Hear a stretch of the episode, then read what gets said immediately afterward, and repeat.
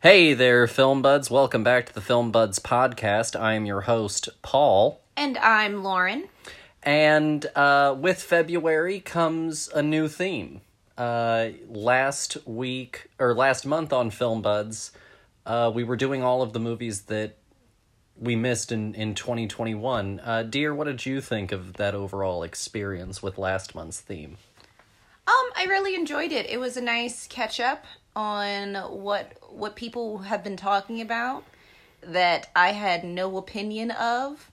And also, I really just enjoyed, within that, us going, what if we chose the weird things? Yeah, you know, with the exception of, like, being the Ricardos, almost everything that we talked about last month isn't really, like, big awards show nominees, contenders, that kind of thing. But I also really enjoyed last month. I thought that it was super fun. I thought that we got to explore a lot of really interesting movies and really interesting film, or and really interesting sort of perspectives within those. And I also enjoyed grouping them kind of thematically, episode by episode, inside of the umbrella of the movies from 2021.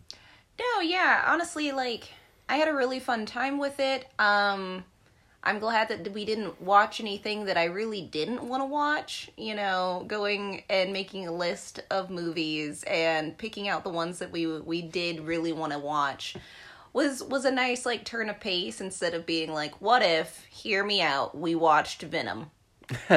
Let there be carnage. Let there be boring. I didn't want to watch it. But no, I think that it was really good.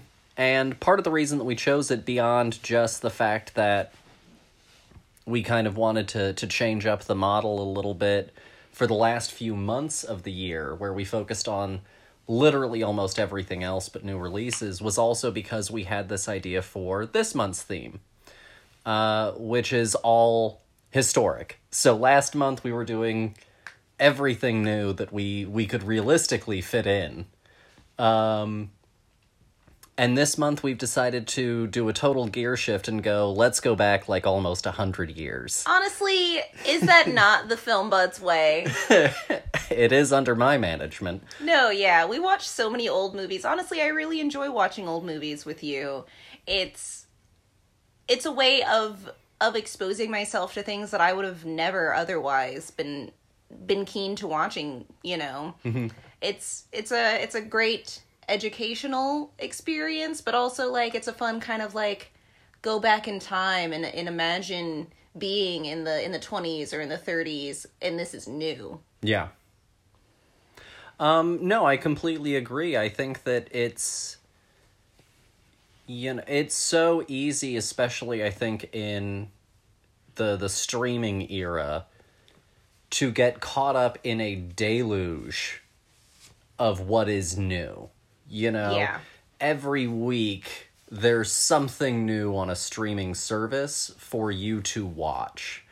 And that can almost become its own trap, because then you can start to forget to look backwards at what came before and where some of the foundational cinematic landmarks are. And honestly, with that, with everything being now on a streaming service, it's even lost that, like, that feeling of when we were growing up and you had to turn on the TV at a certain time to watch something specific that you wanted to watch. You had to really put in effort. Now you can just scroll. Yeah, and also what has been lost in the streaming era is there are certain movies that are harder to find streaming, where once upon a time, you know, somewhere on TV, you could probably find certain movies, but that's also, again, just because so many movies come out now. Yeah. It's all about freshness and you know, what's popular being put into syndication. You know, it's a totally different ball game. Yeah, or even just getting to go to your local Blockbuster and getting to, like, walk through the shelves and find something that you've never, you know, would have never grabbed otherwise because you didn't know what it was. That's how I found Nosferatu. Yeah, absolutely. And, like, independent video stores, if you still have one, give it patronage. Charlotte used to have VizArt. Oh, VizArt.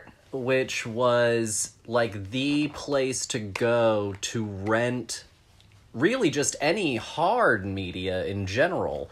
But also they had, you know, Criterion releases. They had older films.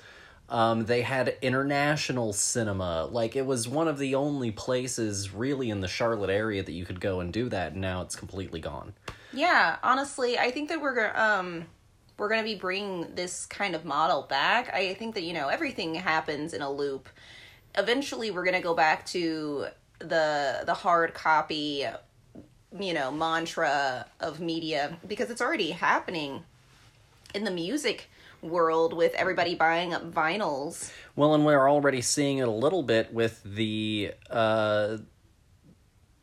genesis, the sort of rebirth of VHS. Yes, yes. There's a lot of people out there releasing things on VHS again.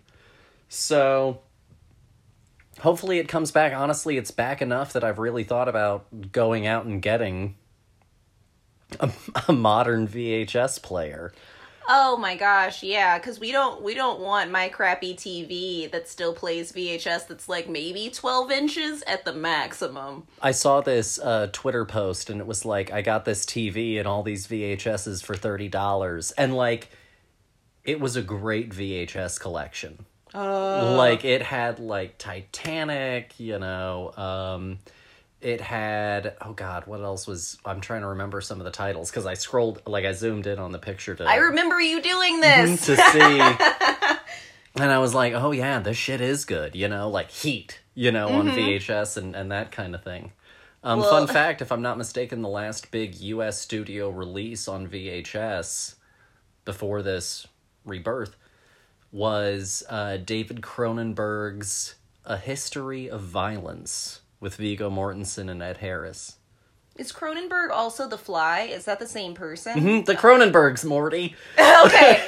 I just wanted to clarify for a second. Yeah. So now that I've belabored the point a little bit with chitter chatter, and I apologize for you all if you're bored. This month's theme is historic Best Picture winners. We're in the middle of award season, right? You know, all of the award nominees are out. The Oscars actually got delayed again. They normally happen in about February, but last year they got pushed to March. This year they've been pushed to March. Any particular reason for them being... I mean, yeah, I guess... You know, they still haven't been able to make Zoom cool for the Oscars. And so, yeah, they've pushed the Oscar ceremony back, but we had this idea a few months ago, like December, we started sitting down and planning. November, December, we started sitting down and planning. And we were like, let's do a whole historic Best Picture winner month, and I thought that it would be also a great opportunity to get some guests. If you caught the newsletter, you already know everything that's coming out this month. So if you didn't catch the newsletter, we've got some guests coming up. One of them is one of my first film making teachers. You know, I studied film in, you know, just independently on my own for years, and then I had a teacher that I took a film class with in high school, Eric Whiteside.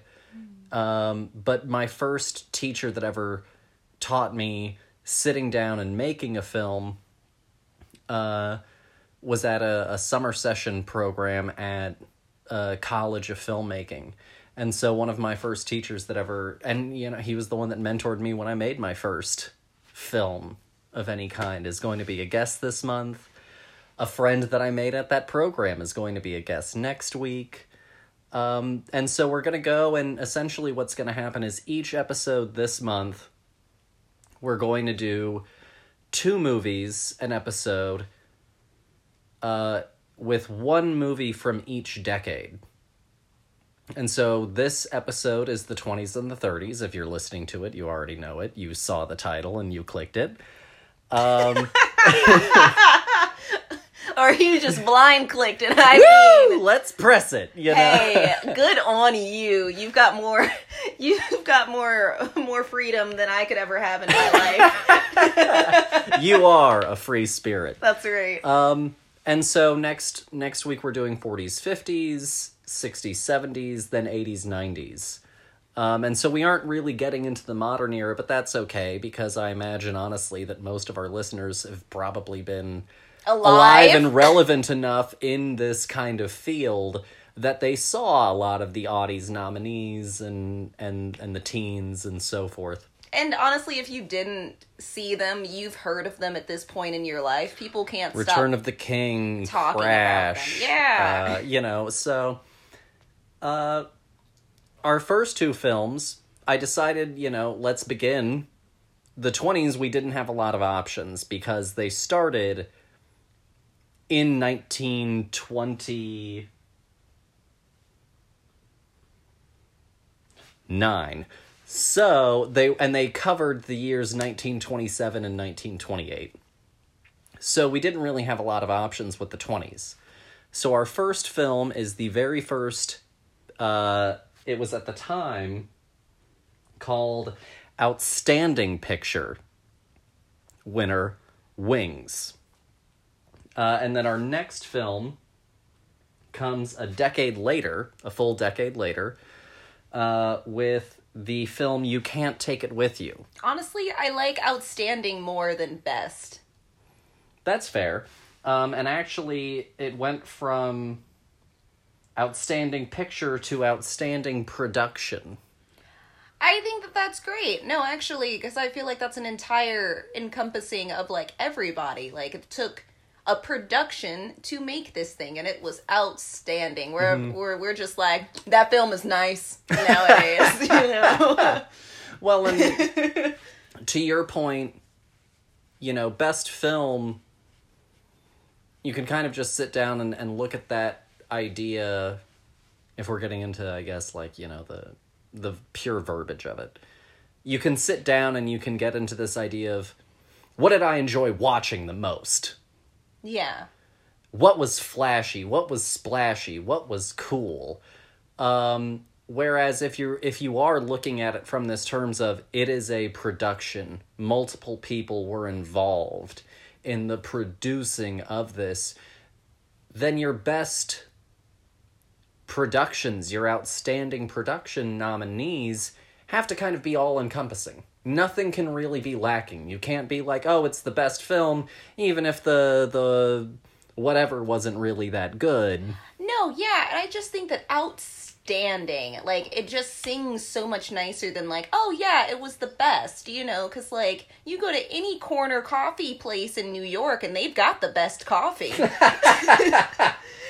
The best slice of pizza. But, yeah. Outstanding, mm-hmm. That's something that's really high praise. That's a good word. No, for sure.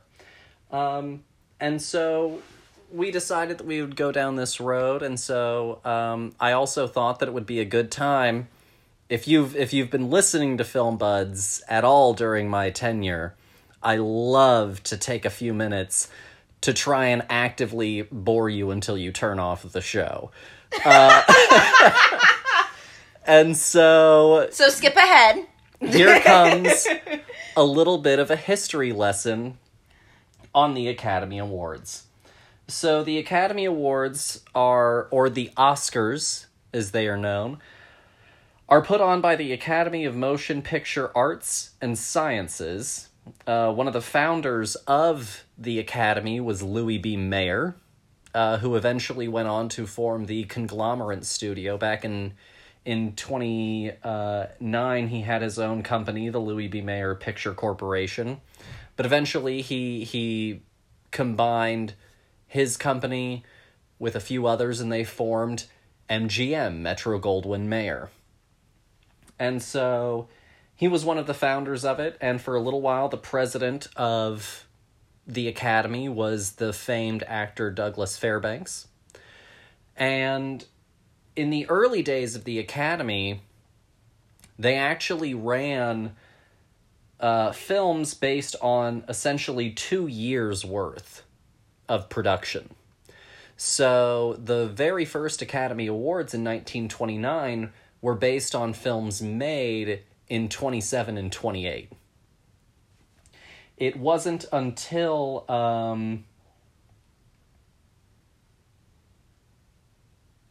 ...1933... that they decided to condense down to single years. And then, originally, there were only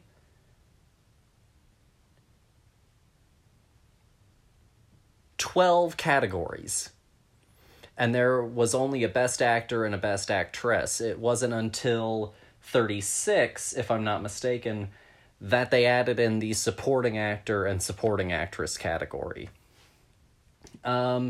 Also of interesting note, they used to send out the nominees or the winners to newspapers, so that way they could print like an evening edition or a morning edition that had all of the winners. I'm sure that it was probably a morning edition, so that way the very next day, if you didn't catch the show, How did they broadcast this? Not everybody had a television. Well, I'll get to that in a little bit. Okay. So, the winners would be then printed in the newspaper. It wasn't until 1940 when the LA Times decided to print the winners early for the 39 Best Picture and all of that winners, that they then went to the sealed envelope format. The very first show, the very first Academy Awards, were not actually put on radio or anything like that. It was a private ceremony of about 200 some odd people. You had to pay to get a ticket. And it was at the Roosevelt Hotel in California, in LA. And the winners had been broadcast like weeks before. And so they were just showing up to get their trophy? Supposedly, the ceremony lasted between 5 and 10 minutes. You had to pay to be there for 10 minutes. Mm-hmm. It better have been cheap. Well, there was a party, I think, afterwards. But the ceremony itself was only about 5 to 10 minutes. That's literally like going to a wedding where you're like, all right, the ceremony, let's just, we're done here. I do. Good. So the Academy awarded. It wasn't until the second Academy Awards that they transitioned to radio. The first Academy Awards televised were in 1953. Okay. And since 1969, they have been televised globally. And so that's a little bit of background on the Academy Awards. I don't want to drown y'all in information and some of the controversies that have come through the years. That comes later. But that's kind of an overview right now of the ceremony. And so the very first Academy Awards had the nominees for Outstanding Picture, Wings, The Racket, and Seventh Heaven. Unique and artistic picture was a separate category. Unique and artistic. Mm-hmm. I feel like the modern equivalent of whatever that means is the musical and comedy section, where they're just like, and whatever here. That included a film called Sunrise, Chang, and The Crowd. Then there was Best Directing Comedy, which included Lewis Milestone, Charlie Chaplin, Ted Wilde. Best Directing Drama, Frank Borzage, Herbert Brennan, and King Viter. Best Actor, Emil Jannings, Richard Barthelmes, that's a name, and Charlie Chaplin. Janet Gaynor, Louise Dresser, and Gloria Swanson for Best Actress. Best Writing, Original Story, Underworld, The Circus, and The Last Command. Best Writing Adaptation, Seventh Heaven, Glorious Betsy, and The Jazz Singer. Best Art Direction, The Dove, Tempest, Seventh Heaven, and Sunrise. Best Cinematography, Sunrise, The Devil Dancer, The Magic Flame, Sadie Thompson. Best Engineering Effects, Wings, and then for Roy Pomeroy. And then they just nominated in a general sense Ralph Hammerass and Nugent Slaughter just for their work over those 2 years, not for any specific film. You know what? I like it. And then best writing for the title cards was a separate category as well, because back in the first Academy Awards, it was nothing but silent films, with like the exception of The Jazz Singer, but even that has title cards. The Red Mill, The Private Life of Helen of Troy, and then George Marion Jr., again, just for his work during that 2 year period. It literally says no specific film. Mm-hmm. Just in general, you're doing a great job. But we're going to be talking about one specific film tonight, and that is Wings, by William A. Wellman. And, surprise, we have a clip. We have a clip? We have a clip. Amazing. So take a listen.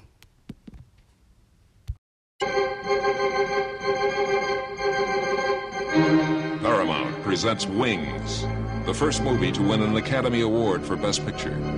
The story of two men who have gone to war and the girl they left behind. Starring Clara Bow, the It Girl, Gary Cooper, Buddy Rogers, and Richard Arlen. Wings is a whopping air spectacle, dominated by remarkable aerial stunts.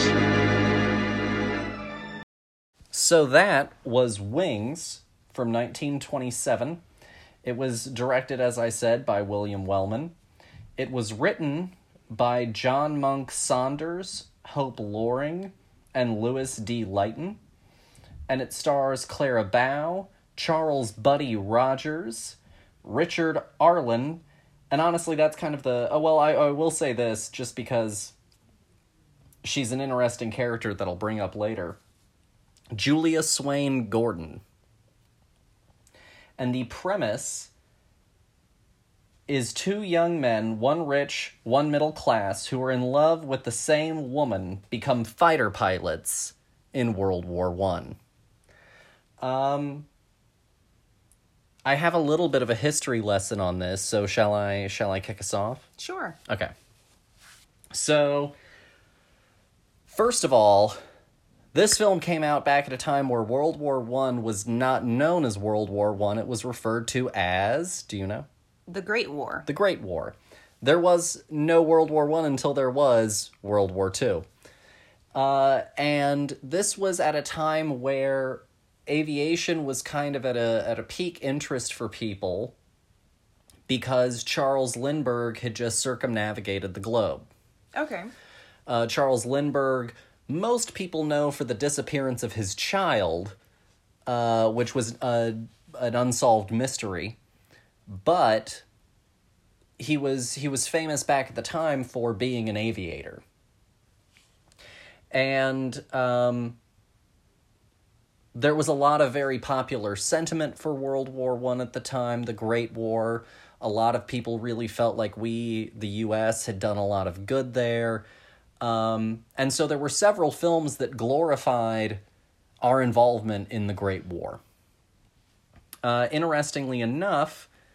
however, most people were a little bit bored with a lot of stunt work and spectacle that had been put on screen, right? Because at this point they had been exposed to Chaplin, Keaton, so much incredible stuff put on film that it was getting, to some people's standards, a little bit harder to wow them.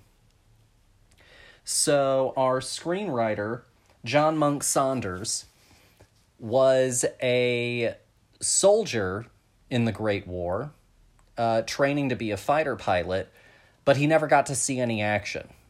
By the time that the armistice was signed, he was still stationed in Florida. And Saunders had, I think, Random real quick note, just a fair warning, there's a lot of bleak stuff that comes ahead with some of the lives of some of these people. I mean, they lived in the 20s. So a little bit of a content warning regarding, like, suicide, assault, all kinds of stuff. Delightful. Oh, yeah. So, John Monk Saunders always apparently was very disappointed that he never went to war. He was really, really gung-ho to go and be a fighter pilot. And it was always kind of this chip on his shoulder, along with other things. He had a lot of drinking issues, etc. And he ended up writing this story that got converted into a script. And he wrote one of the early drafts of the script.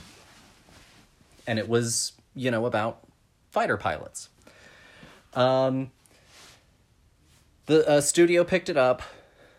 They were working on it, and so they decided to pick this director who was known as, from his aviation days, Wild Bill, William Wellman. And William Wellman had been an active fighter pilot in the Great War.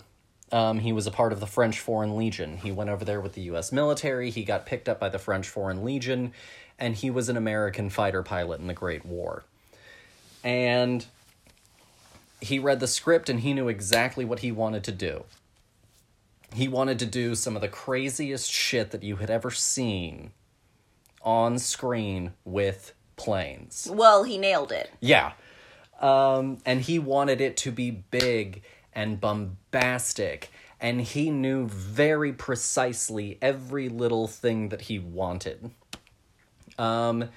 William Wellman is not anyone who would have passed muster by a lot of current standards.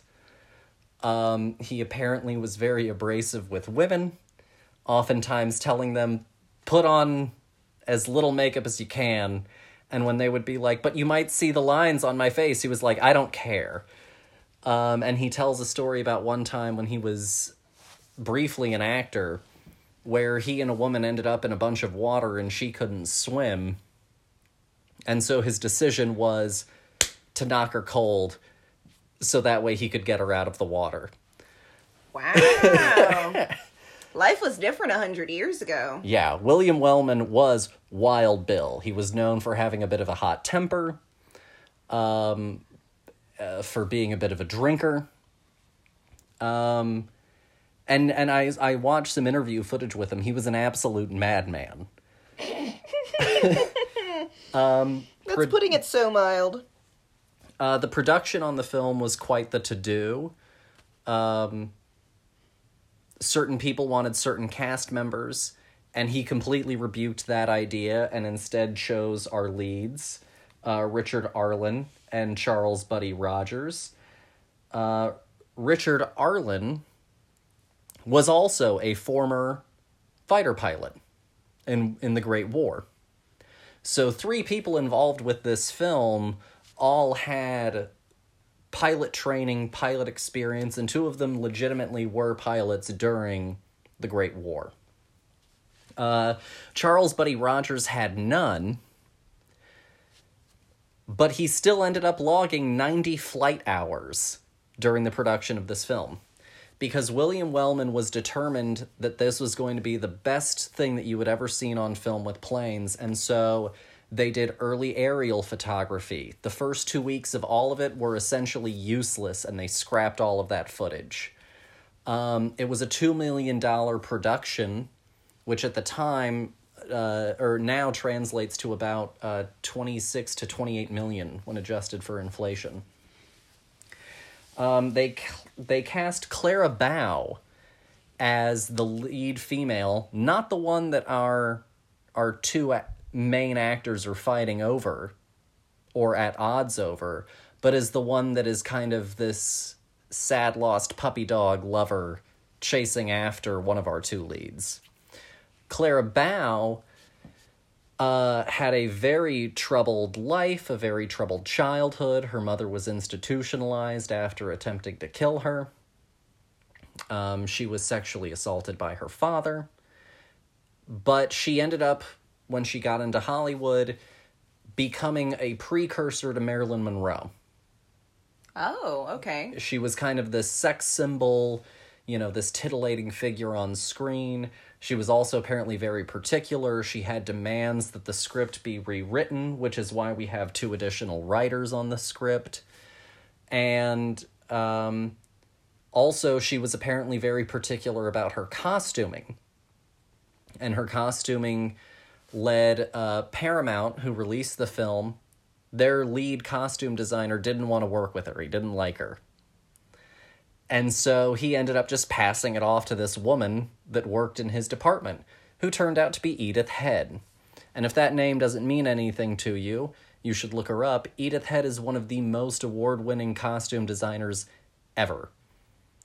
She's, I think, got 32 nominations in her career, starting in the 40s, because they didn't have costume design as a category until the 40s.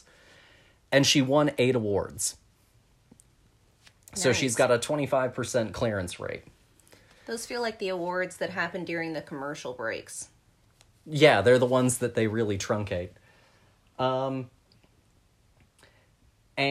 the film overall, he wanted it to be spectacular, so he put cameras on planes.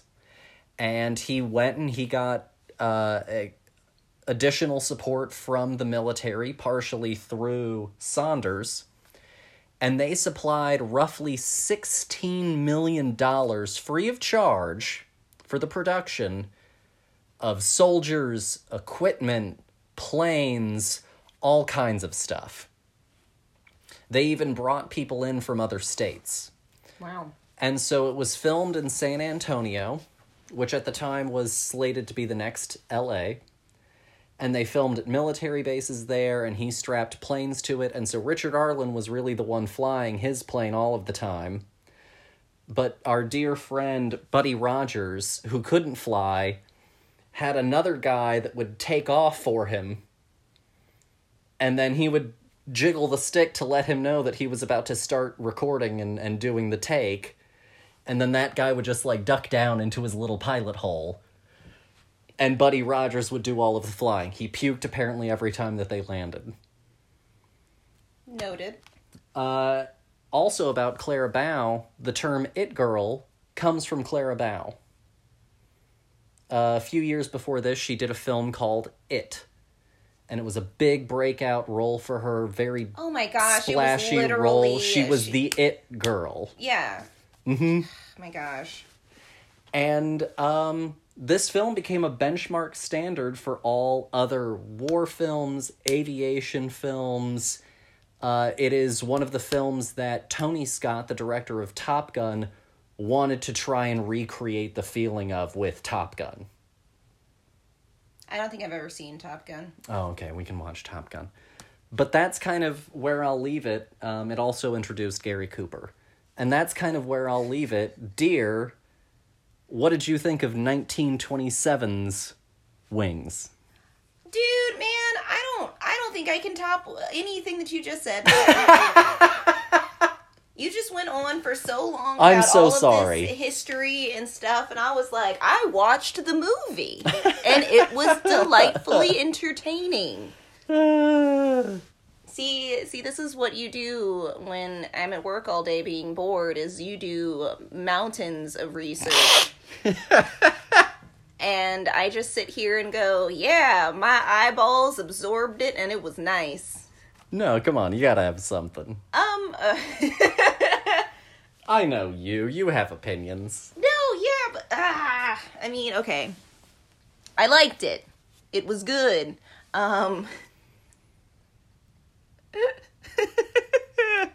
What did you think of this, I guess, comparatively to other silent films that you have seen? Okay, so I guess compared to other silent films that I've seen, that we've watched, this movie was very, like, literal. As much as it could be for the times, because it is a silent film, there is a lot of, like, over-exaggerated acting and things like that. Play it for the back row kind of thing. Exactly, and there's a lot of, like, physical, not, like, humor, but... without lines, you have to tell people what you're doing with your body. It has to be very performative. Yeah, exactly. Especially with the guy who played, like, the Dutchman. He was very much, like, almost mime-like. Yeah. Where it was, or like a clown. Like, it was very much, like, physical instead of necessarily, like, any words coming, because, like, you know, in silent films you do see their mouths move, you just don't hear anything, and then you get the title card that pops up. And, like, especially I think that a lot of silent films, at least the ones that I've watched in the past, have really leaned into this, like, otherworldly effect of, you know, the subject matter, you know, with the Cabinet of Dr. Caligari, or with Nosferatu, or, you know, I really watched a lot of, like, I guess what it would be called, like, silent horror movies.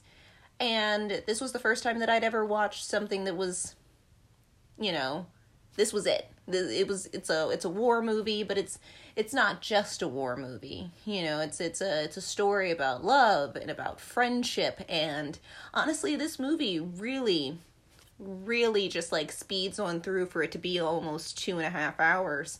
Yeah. It really doesn't feel like it. And we talked about this before, but I definitely feel like the reason that the movie is so long is because it is a silent film, and we don't just get the expediency of people literally talking. We have to see the scene, and then they have to give us the lines. Yeah. And I really enjoyed a lot of the, you don't need this person's lines, and I was like, this is hilarious, because there were so many times when, it girl name, I don't know. Clara Bow. Clara Bow's character, Mary Preston, would be actively, like, saying something, and you could see it, and chattering away. Yeah, she was just supposed to be, you know, this annoying girl next door kind of character that you don't really pay attention to, or, you know, our male lead isn't interested in, because she's just, like, that little sibling. Yeah, she's like the spunky girl cousin that he doesn't have any interest in. Yeah, and so there was just, like, especially in the beginning, you know, she would have, like, whole bits where I was like, yeah, and then we're gonna get a title card for her, and then it never happened, and then you don't get it, and I was like, this is a hilarious choice, especially, you know, for this movie. Living in it being a silent film, the fact that it was like, no, you get to live very much in his perspective right now, which is like, he's not listening to what she's saying, so you as an audience member do not get to get what she's saying. And I just thought that that was such an interesting choice, and I really enjoyed getting to watch this movie. Honestly, I had kind of forgotten the fact that, like, silent films do the whole, like, yellow is daylight, blue is nighttime, and, yeah, like, the early color process of just, like, straight dyeing all of the film, because this movie was set in the day so much that I, once it finally, like, went to nighttime, it was almost, like, jarring. I was like, holy crap, it's night. Yeah. But no, I thought that this movie was really interesting, and I completely understand why it won Best Picture at the time, and now I have not seen what it went against of its day. But I really enjoyed all of the acting. I thought that they all did a phenomenal job. Honestly, this movie looked really good, that you could have told me that these were modern actors putting on a performance, and I'd been like, oh yeah, you know, let's go watch something else that they've been in, kind of thing. I think that this movie was really interesting, and is probably the only World War I movie I've really ever seen. There aren't, because of the nature of World War II. There are not many movies that, in modern times, that are set in World War I. Like, 1917 and Wonder Woman are probably the two most recent World War I movies. And Wonder Woman, for me, kind of cheats a little bit, and it feels very World War II. Well, that I was about to say. I was about to say that I completely forgot that Wonder Woman was a World War I movie. because of the fact that it's cribbing so much on, like, that World War II feeling of it being, you know, us against the Germans, and, like, this, and, like, yes, that was World War I as well, but I think especially with the American education system, we really just say, like, the World War I happened, and then we skip to a whole year of studying World War II, you know, so...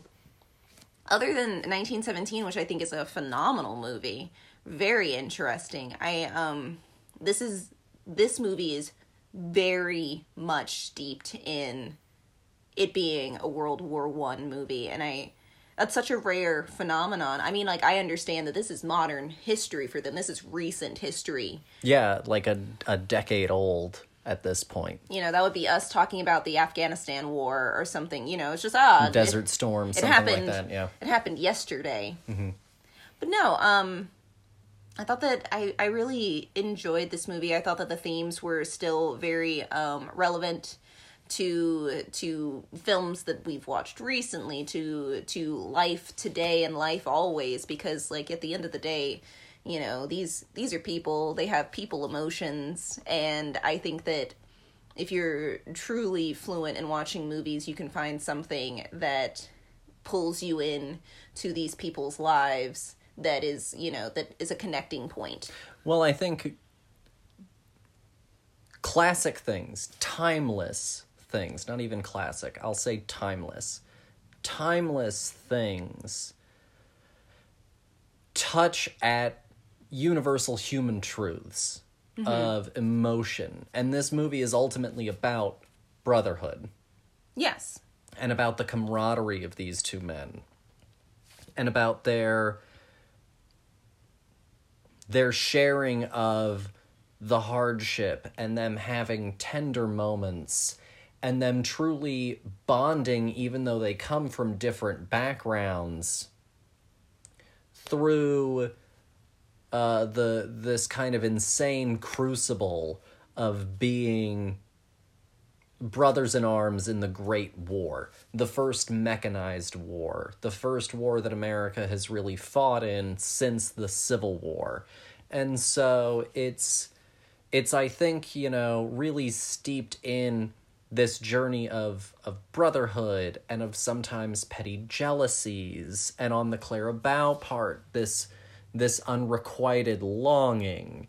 And so I think that ultimately it's all really steeped in a lot of still relevant human emotions, to where even if some of the things are a little bit different, or even some of the time and presentation of things doesn't fit with what we normally see as now, the emotional core is true.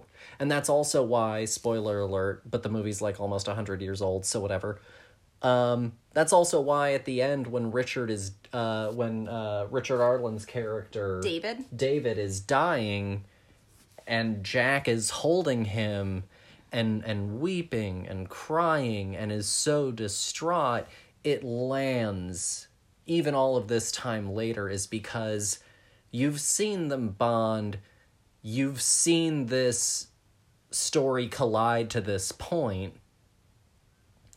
And it still is sad. No, yeah. Because it's honest.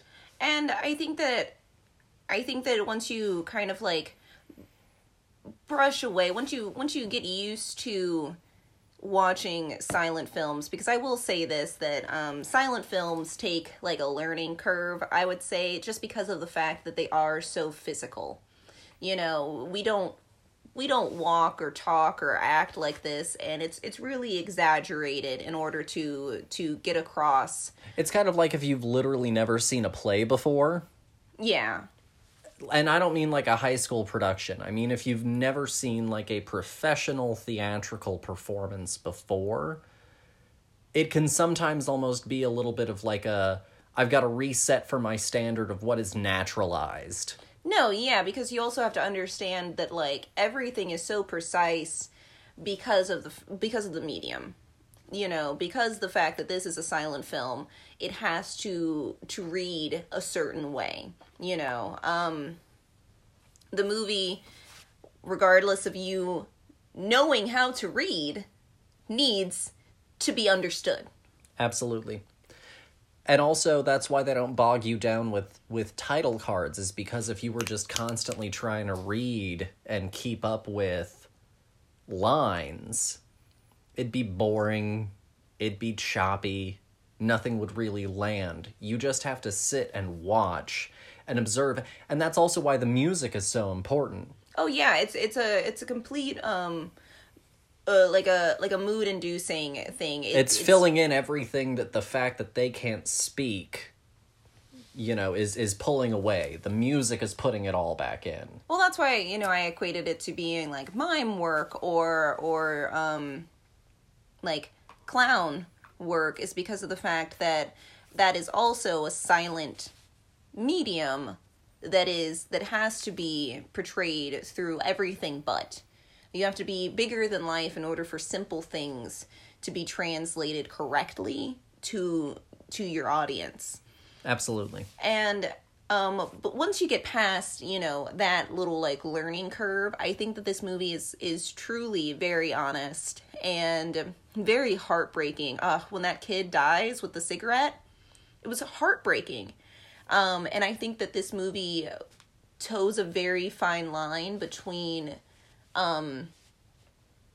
being a serious drama and also being like a truly lovely movie about brothers. You know, I think that it's doing a great job, and I totally understand why this was the benchmark movie for future war films.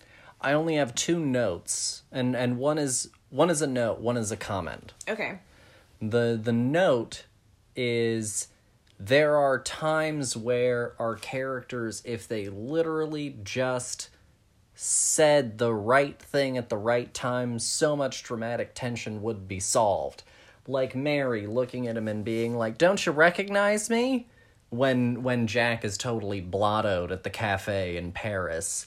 Say who you are. But I mean, I totally understand your point, but also like, I also understand her being so hurt by this person who has known her for so long. That he can't recognize her. That he can't even look at her and see who she is.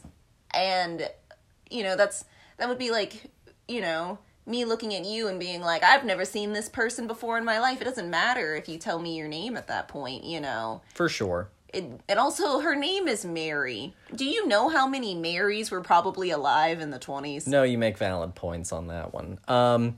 By the way, Buddy Rogers was actually loaded during that whole scene.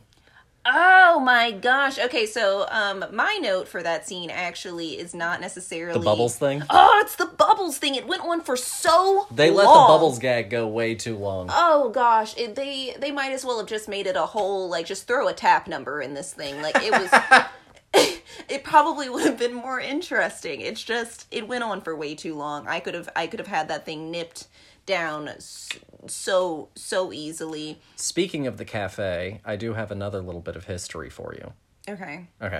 There are two things of relevance in the cafe scene. The first one is it depicts two women, one of whom is dressed like a man, openly on a date.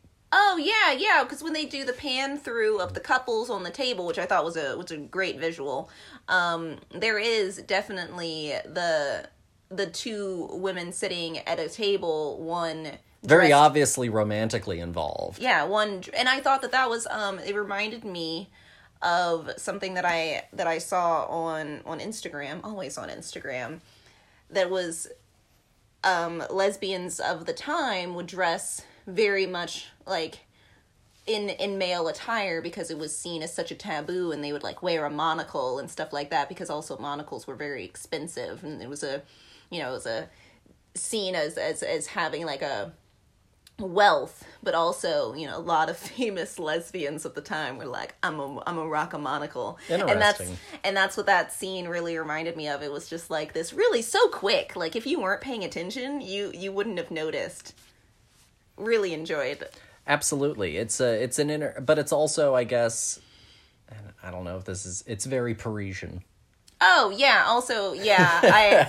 I completely get that mindset as well, you know, when in Paris, it's like a whole different world, you know, mm-hmm. especially back then when they're so used to American culture. And that's why I love that scene too, with him just like going buck wild with this woman, you know, oh, the French spelling in the subtitles. Yes, what they give her, like, Hagrid fucking vernacular, you know, like, we have to spell the accent. Oh, it was horrible. Because you knew that, like, she wasn't French. Yeah. Like, at all. Another fun thing about that, the cafe, you mentioned the shot where it's this long oneer, and it's not very long, but it's this oneer that goes across like 3-4 tables and then lands on the fourth or fifth table that is where our characters are. Mm-hmm. And it's our introduction into them in this cafe. How do you think they did it? I'm thinking in modern terms. Oof. Because they didn't have a Steadicam. The Steadicam didn't show up until the 70s. And I guess I'm having a hard time envisioning what like a 20s camera would look like. Because I was almost like the Gatling gun that they had on the wheel wagon. Oof. Okay. Because I was thinking rope. Like they had it on one end, had, you know, the pulley, like the whole thing roped off. You're really close. And then just kind of let it go, and it like would stop at a point, because like that was like the lowest point or whatever, and it would just like naturally stop there. But like, also, is this a hand crank number? I think, I'm not 100% certain, but I think that because at this point it was a big Hollywood production, it probably did have something that was like a, you crank it and then hit it, kind of like a watch mechanic, to where it was self-rotating. It probably didn't have to be truly hand-cranked at this point. Then that's my guess, is it was on a rope, and they just kind of let that thing go, and... You're pretty close. They built a hanging dolly track system, essentially. Oh, well, that's a fancier version of what I said. They went and they put into the set these metal beams that connected down to a track. They put a little wheel cart on that, and then the cameraman was just, like, holding on to the camera, which was semi-affixed to the cart. And they just wheeled that whole son of a bitch through, and that's also why everyone, if you notice, leans back right at the end of their interaction. Well, that's why I was thinking that it's something that isn't really controlled. They are making clearance for the camera. No, yeah, and so, like, my other guess was going to be that it was all just, like, kind of, like, theater magic. Where it was zoomed in, and the moment that they clear visually a table, everyone just yanks everything out of the way. Yes! I was literally, like, people are, like, sitting at their table, and go! No, you were very close. My other comment, not my note, but my comment, is that the real bad guy of this movie is Sylvia. So the woman two characters are fighting over is not Mary. It is this other woman, Sylvia. And Sylvia, for the entire duration of the movie, pretty much, is like dating David, but actively leading on Jack. You know, she lets Jack take this locket with a picture in it that was for David. She lets Jack continually write her letters where he's like, I love you, Sylvia. And she then writes David letters where she's like, Jack loves me, but I really love you. And so the active bad guy of this motion picture is not the German Empire. It's not Germany. It's this one woman. It is Sylvia. Oh my gosh. All right, I guess to play devil's advocate. Sure. I think she just really felt bad for him and, like, really didn't want to, you know, tell him no and, like, have that be a whole thing. Like, it was just easier for her to just be like, this guy likes me, whatever. Because that's why she ends up letting him take the locket, is because, like, he... But she lets it go for too long, man. Well, yeah, but she ends up being the, you know, the loser in the end, because at the end of the day, the man that she loves in reality is the one who dies at war. And she loses at the end because she is the bad guy. Oh my gosh. Honestly, she's barely a character in this thing. I think it's so funny how much they fight over her. It is also kind of odd that they even include Sylvia when you could have just put some of this dramatic tension with the Mary character. Well, I guess I don't know if it would have landed as well when he finally realizes his feelings for her. True. I think that having the other woman, having him have the locket and all of that stuff, and, the one of the soldiers even is like, oh, I'm sorry, I didn't realize that she was your girl, when he starts bad-mouthing Mary when she gets, kicked out of the army for possibly having sex with him, when in reality that's not the case. But, no, I think that then that ending wouldn't have made it, No, we would have had to restructure other things. For that to work. I think that this entire thing can be summed up in Naruto. We've got our Naruto character with Jack. We've got our Sasuke with David. We've got dear old Mary, who is Hinata, mm-hmm. and we've got Sylvia, who is Sakura. Yeah, Sakura. And so, just like Naruto, the ending is actually Hinata getting her wish, which is getting to marry the dude that she loves. No, you're right.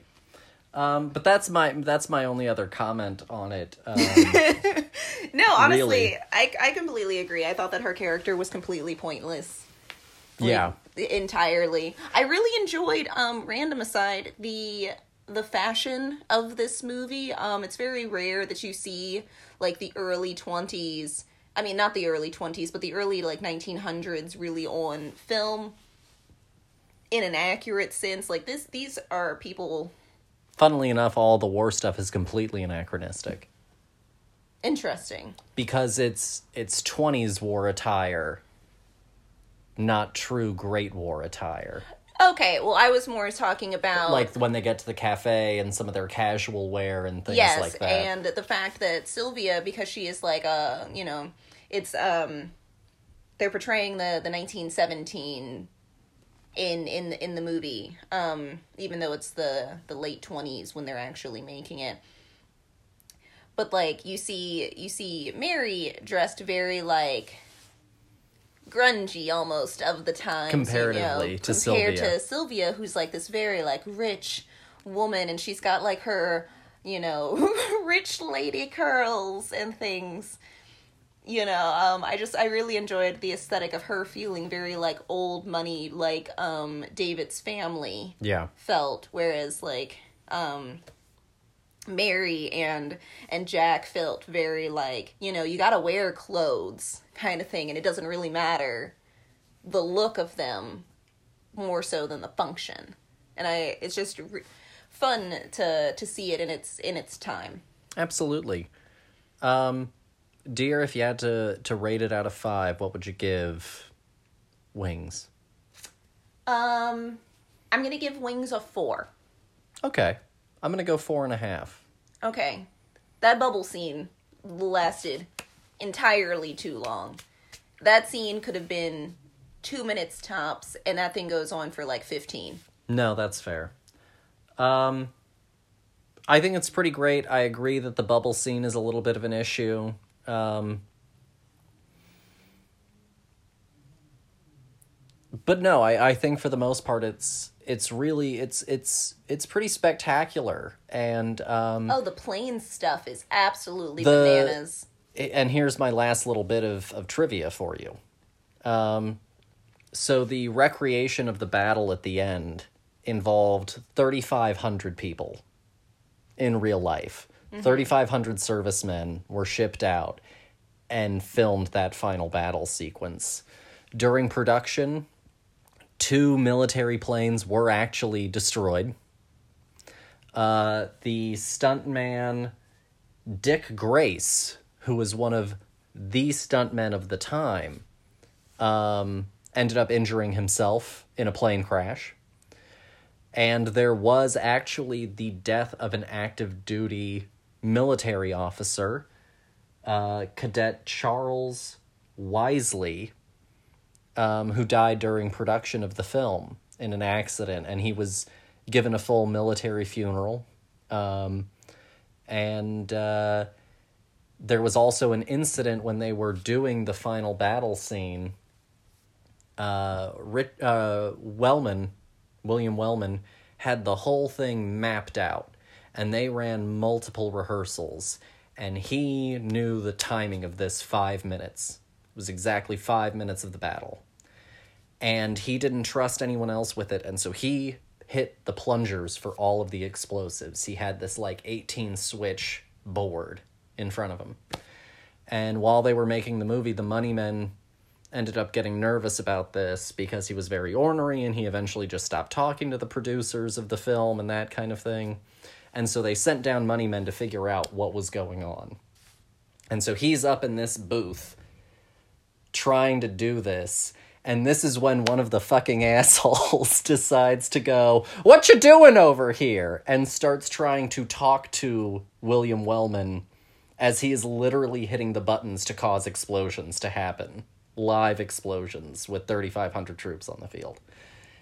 And because he gets distracted, he ends up hitting a wrong cue. And thankfully, no one was seriously injured, but the moment that he realized that he hit a wrong cue, he essentially, without turning to look at him, was like, "You better get out of here, or when I am done with this, I'm going to come over here and kick your ass." And after that night, he was convinced that he was about to lose the picture, and they came and visited him in his hotel room. He was sheets to the wind. And they were like, "Don't worry, you get to keep the picture, whatever you need."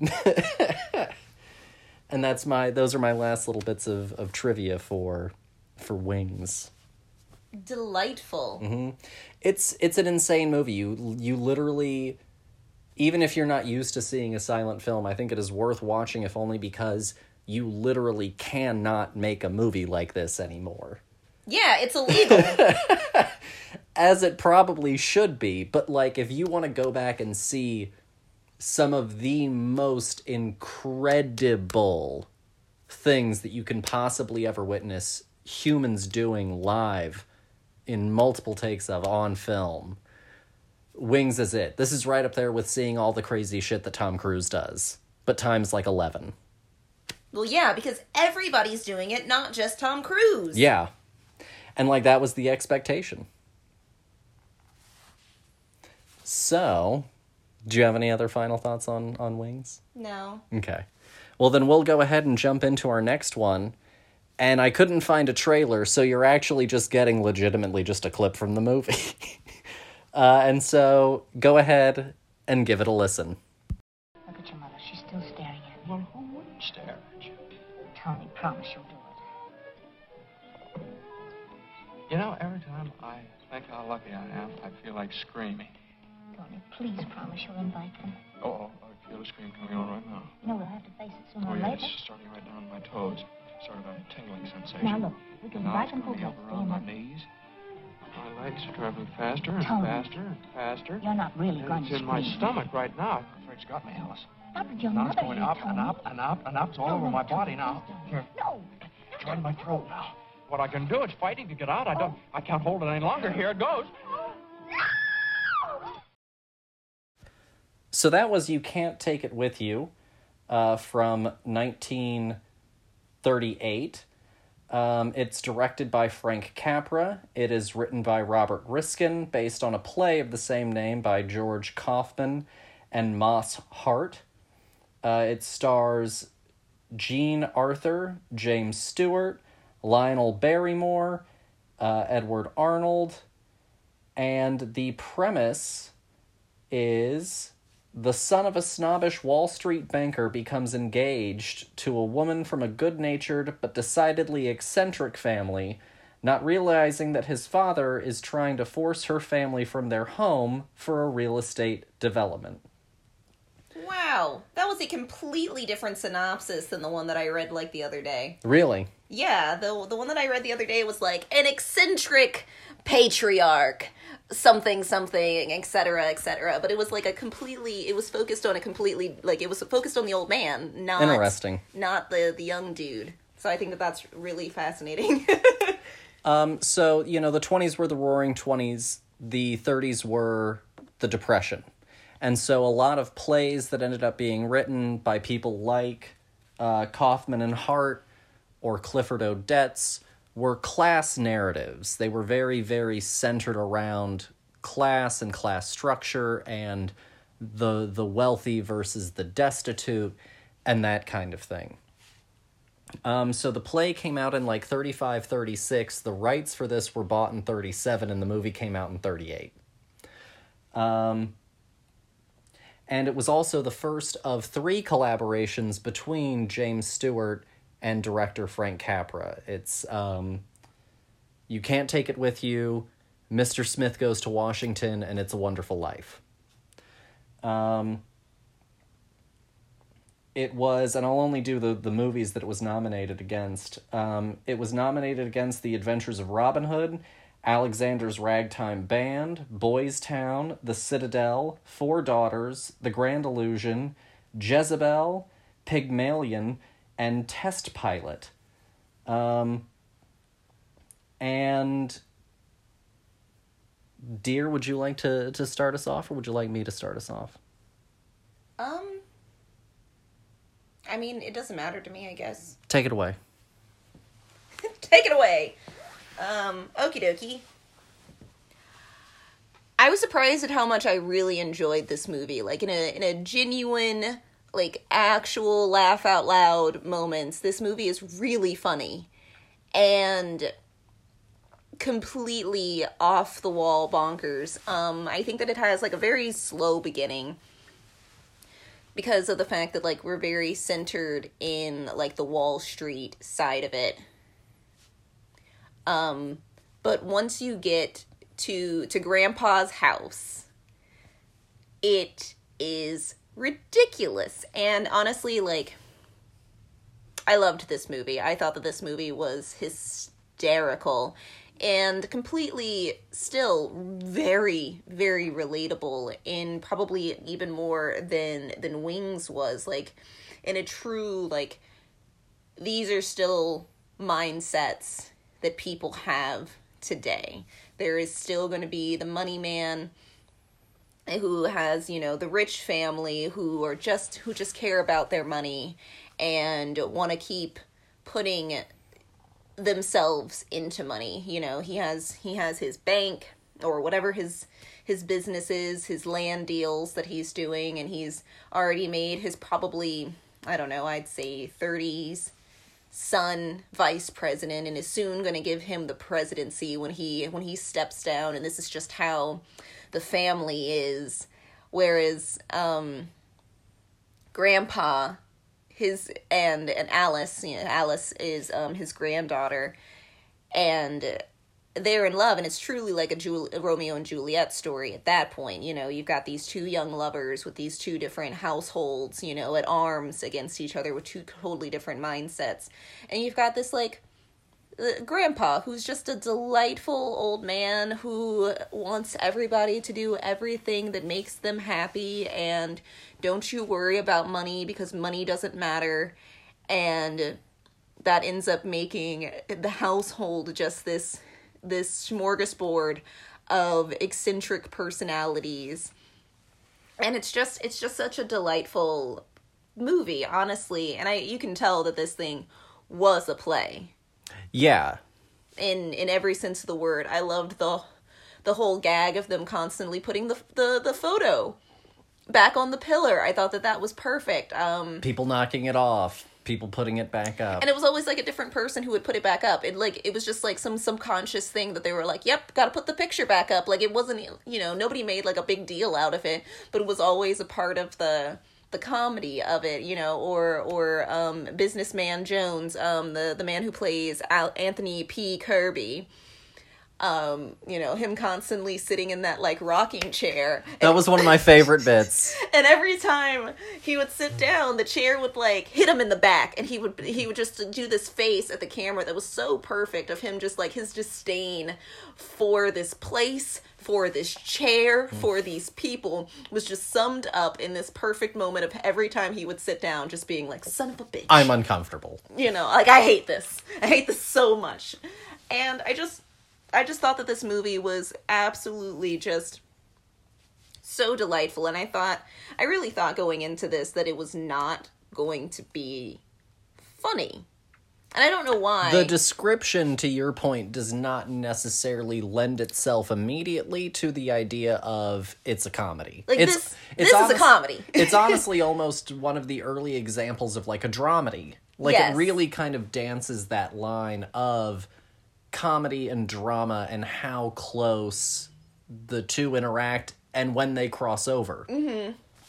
And honestly, like, I just thought that this movie, because also, you know, movies of this time with this description are very, like, it's about a love story, and so it could be a real snooze. Yeah, you get just bogged down by people talking and unnecessary drama and, like, things that aren't relatable, whereas I really, like, honestly, once we got, like, 10 minutes into this movie, I was hooked. I was really like, where is this going? Absolutely. Yeah. What are your thoughts of this movie? I've rambled on now for a while. I'm totally with you. I think that, one, it's incredibly very much a movie of the time, right? This hits directly into the zeitgeist of the period, which is people feeling poor and downtrodden, but also feeling like, what are these rich idiots doing? You know, which is a very relatable idea, you know? Elon Musk, all of the time, I'm like, what is this rich idiot doing?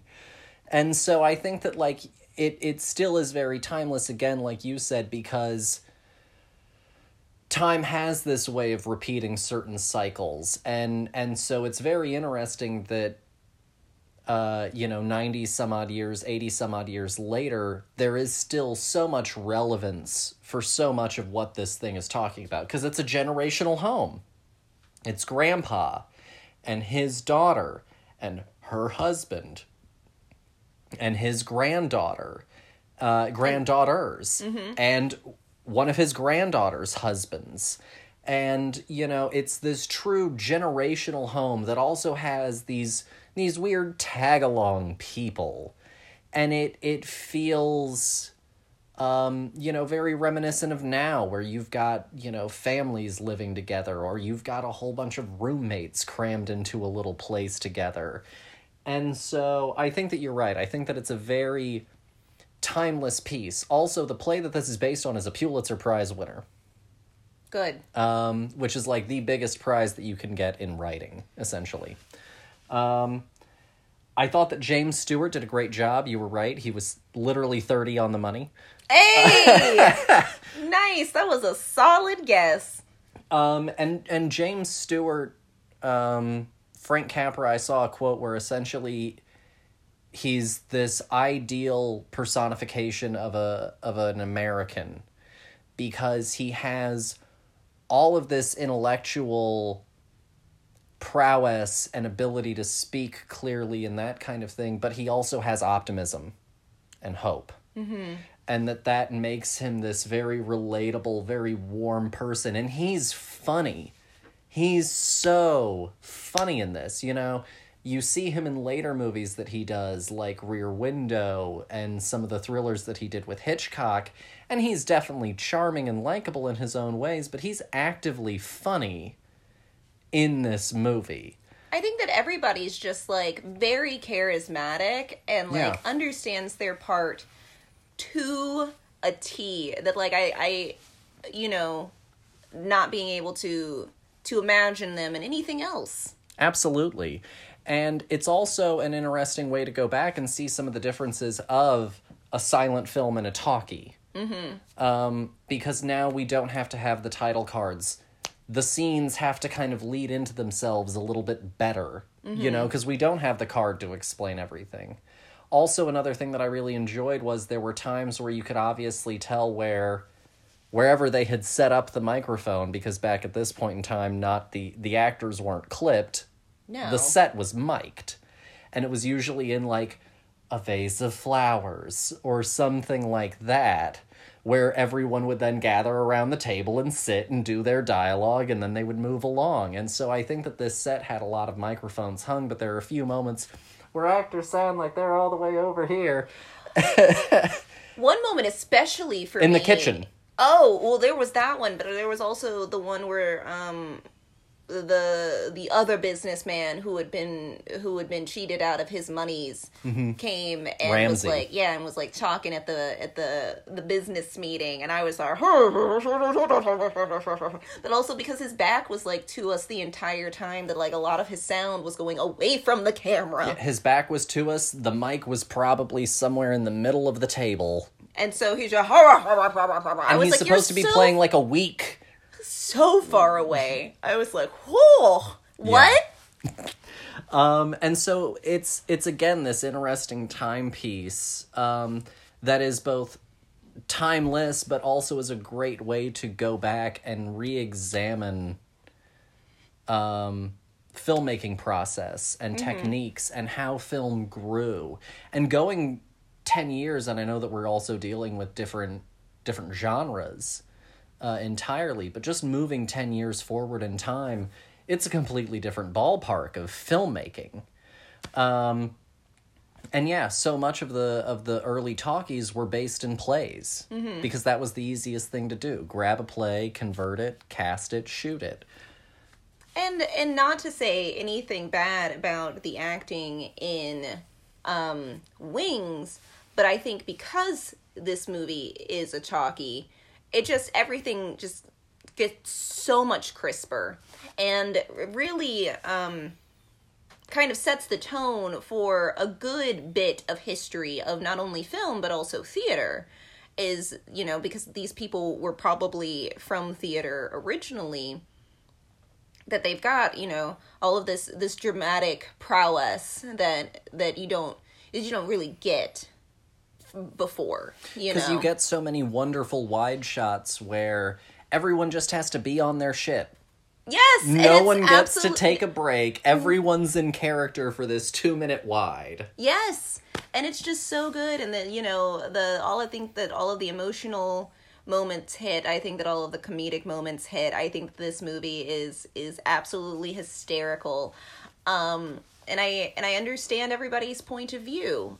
You know, I think that all of the characters... And everyone has one. Yeah, I think that all of the characters are fully rounded. I don't think that Anthony P. Kirby is intending to be an evil, bad person.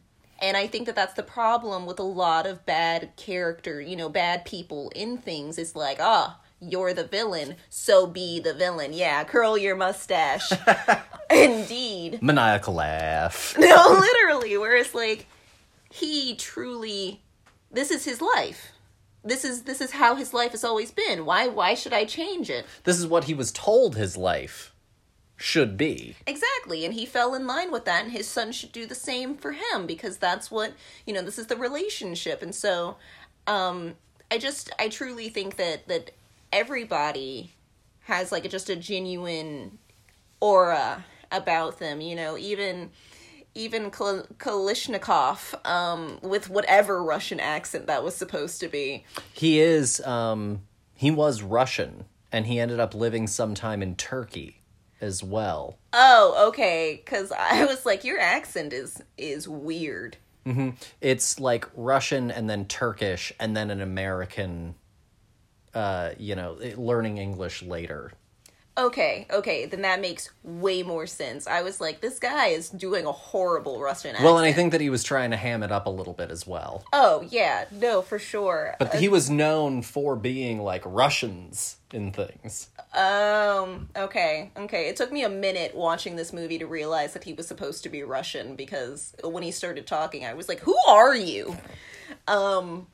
But no, I thought that, gosh, I think that this movie is truly, truly very wonderful. No, absolutely. Dear, if you had to rate it out of 5? I'm going to give this movie a 5. I think that this is a new, like, classic for me, like a once-a-year watch kind of deal. Like, really? I really enjoyed this one a lot, honestly. You know, we watch White Christmas like every year. Like, I feel like this is just up there with White Christmas. The same kind of like values. High praise. I like this movie a lot. I thought that it was a fun fucking ride. I actively cackled during this movie. You are my witness. I laughed.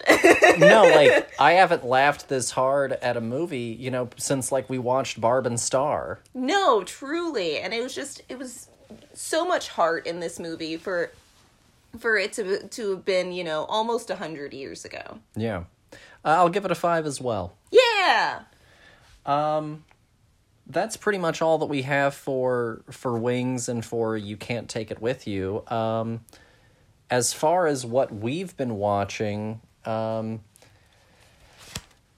let's see. Honestly, the only thing that we've watched from the stuff that we did for the last episode to now was the original Halloween from 1978. Well, and like we've been watching Jeopardy, but that's, you know... Woo! I miss Amy Schneider. Amy, I miss you. We cracked out the 4K that I recently got. If you follow me on social, or follow the Film Buds on social media, I recently went and used a gift card that my in-laws gave me to go and buy the Halloween collection in 4K. Looks out fucking standing. And the new audio mix on it, incredible. There are times when you like get to watch a movie in its basic, like its closest to theatrical release setting, and there's just nothing else like it. Honestly, it's like butter. It's so smooth. It was a fun watch, honestly, because like, you know, growing up watching old movies, you always get some grain. You always get a little bit of like distortion or something goes wrong in translation. The color grading on the home release is off, you know. Yeah, you know, it going from being on film to eventually on probably VHS to then now on disc, you know, it starts to degrade over time. And they sourced these from all of them. It's Halloween 1 through 5. In 4K, they sourced them all from original negatives of the film. The first 2 or 3 were overseen by the cinematographer of the original 3, Dean Cundey. And they're immaculate looking. Oh, and yeah. And again, the new mix on them, I heard like cracks of thunder in the car drive that I didn't hear before, you know, like... It's a truly incredible experience, and I really enjoyed rewatching Halloween in 4K. Beyond that, while she's been at work and I've been doing research and job hunting and Film Buds things, I've just been watching the rest of them with their audio commentary tracks. I've now made it through Halloween's 1 through 3, listening to all... 6 of the commentary tracks that provides. Oof. And they've been really incredible. Halloween 2 is my least favorite of the first 3, and no offense to Rick Rosenthal or any of those people, but it's also probably my least favorite commentary tracks. I love the 2 on the first one. One is Carpenter and Curtis, and they're hilarious together. The other one is Tommy Wallace, Nick Castle, and Dean Cundey together.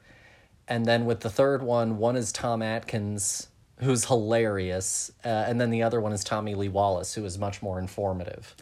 And that's pretty much all that we've been watching. The only other things that I wanted to share news-wise, first is that famed cinematographer Roger Deakins, who is a longtime collaborator with the Coens, starting at Barton Fink, but he also did Intolerable Cruelty, Fargo, The Big Lebowski, also the cinematographer of 1917. Ah, such a good movie. Was just knighted. Oh! Mm-hmm. And so he received his knighthood, and so he is now Sir Roger Deakins. Oh, good, excellent. And the Queen did something today. It was Charles that knighted him. Oh, good. The Queen didn't do anything today. That sounds more like it. She doesn't even break in her own shoes. And so that's one little bit of news. And then the only other thing that I wanted to share was, since we're talking about award season things and such, Oscar voting closed yesterday, but we don't have those nominees yet. But we do have the BAFTA nominees, and I won't share all of them. The BAFTAs are the British Film and Television Awards. And so the best film nominees are Belfast, Don't Look Up, Dune, Licorice Pizza, and The Power of the Dog. Outstanding British Film, After Love, Ali and Ava, Belfast, Boiling Point, Cyrano. Everybody's talking about Jamie.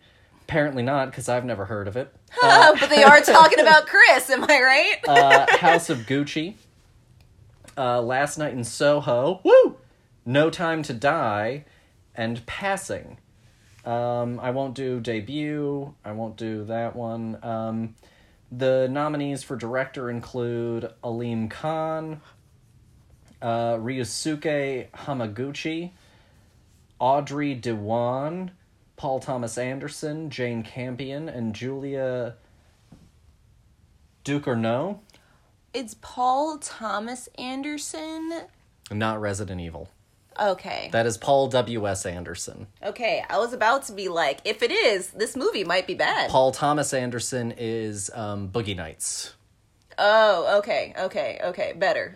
Original screenplay, Aaron Sorkin for Being the Ricardos, Kenneth Branagh, Belfast, Adam McKay, Don't Look Up, Zach Baylin, King Richard, Paul Thomas Anderson, Licorice Pizza. So they dropped all of their nominees. You can go and look at them.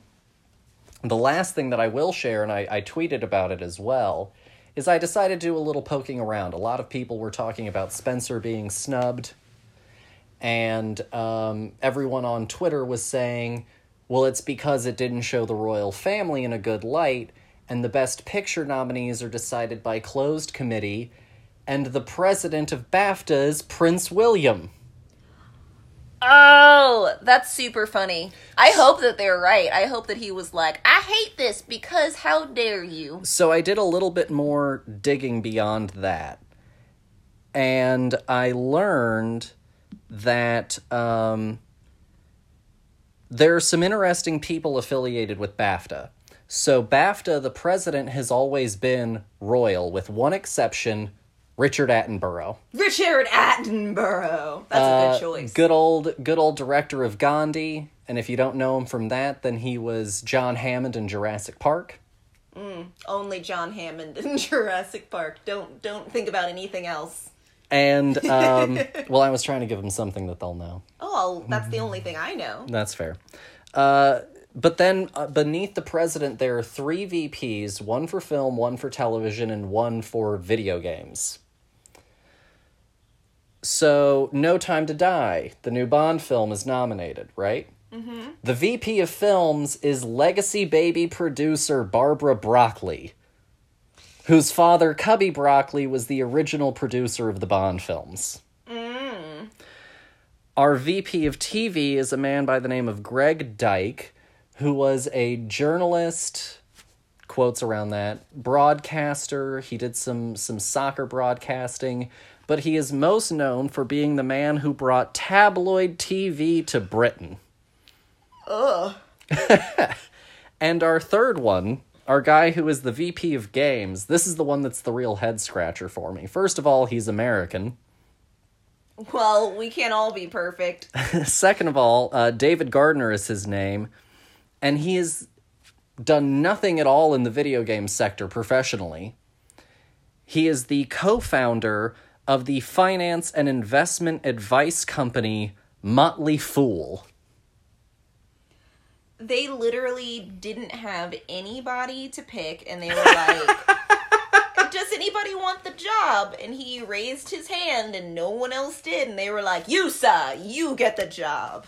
So I don't know when he was nominated to the position. You only serve as a VP for 6 years. But I found it very interesting, and a little unsurprising why some of the nominees are potentially stale. I also found it a little bit interesting. I feel like there's almost a conflict of interest for you to be the active producer of a film that is trying to be nominated and be vice president. I feel like you almost have to recuse yourself at that point. The only thing that I've been thinking about this entire time is I'm so glad that your last name isn't Broccoli. Fair. You'd have kept Thompson, I think. No, like, literally, I don't think that I could have been Lauren Broccoli. That sounds horrible. Like, I like to eat broccoli, but, you know, thank God her dad was famous, or else, like, why keep it? No, that's fair. So that's a little, I hope, a little helpful insight into award season. I'm going to talk more about the Oscars and award season, some of the controversy around that, some of the history that has come from it as we continue on. But I think that this was a good little introductory episode. Dear, do you have any final thoughts for the listeners? Oh gosh, let me pull something out of the rabbit's hat. Oof. That was rough. I don't know, man. I don't know. Watch something from a time period that you're not familiar with. Yeah, go back. Pick, like, the oldest film that you think that you've seen and push forward. Yeah. You never know what you're going to find. I think that already, even though this is our first, you know, episode of this theme, I've very much, after watching both of these movies, like, I told you this, I was like, wow, okay, you know, I understand why these movies were picked. I understand why they won. Yeah, and it was great to go back and watch something that, you know, 100 years ago somebody was like, we can't get any better than this. No, absolutely. And so many of the people that you respect now cinematically, or that you respect a few generations ago, this is the stuff that inspired them. This is the stuff that influenced them. And so I'm a big believer that if you want to be either a serious studier of film as an art form, or just an artist in any sense, whatever the art form is, you have to know where it comes from. You have to know the history of it. You have to have an appreciation for how far it has come, for the people that were considered masters of the time, for the pieces of art that are considered, you know, master works. And even though the Best Picture category, you know, an Oscar has its own controversies, going back and just picking movies that won Best Picture is a great way to go back and start to integrate some of that into your palette and learn more and be inspired by the things that inspired modern filmmakers. And honestly, you might be surprised at how many things that you think are like a new trope in a movie might not be. Are you thinking about the boxing fight in Wings? Oh my gosh, they were knocking each other out. That was nuts. They really fought. No, I know. That's what I'm saying. Wellman set that up. Oh, wow. Yeah, I'm sure that man wasn't crazy. Yeah. See, I think you really undersold how batshit that man was. But but that's okay. History knows. But that's pretty much everything that we have for y'all. I won't bore y'all any further. Thank you guys for tuning in. If you haven't already, go and sign up for the newsletter. You've missed February's, but you can be ready for March's. Go and follow us on social media. And if you would like, go and drop us a review. In March, next month, we're going to try and get Rotten Tomatoes certified, and one of those criterias are a certain number of reviews that keep us above 4 stars. So if you like it, even if you just like this episode and you want to essentially rate the show on this one alone, and you never listen to another one again, it would be very appreciated. Yeah, I mean, we're working hard. Yeah, especially, yeah. And it would really mean a lot to us. Thank you guys, as always, for listening. We're the Film Buds. Bye.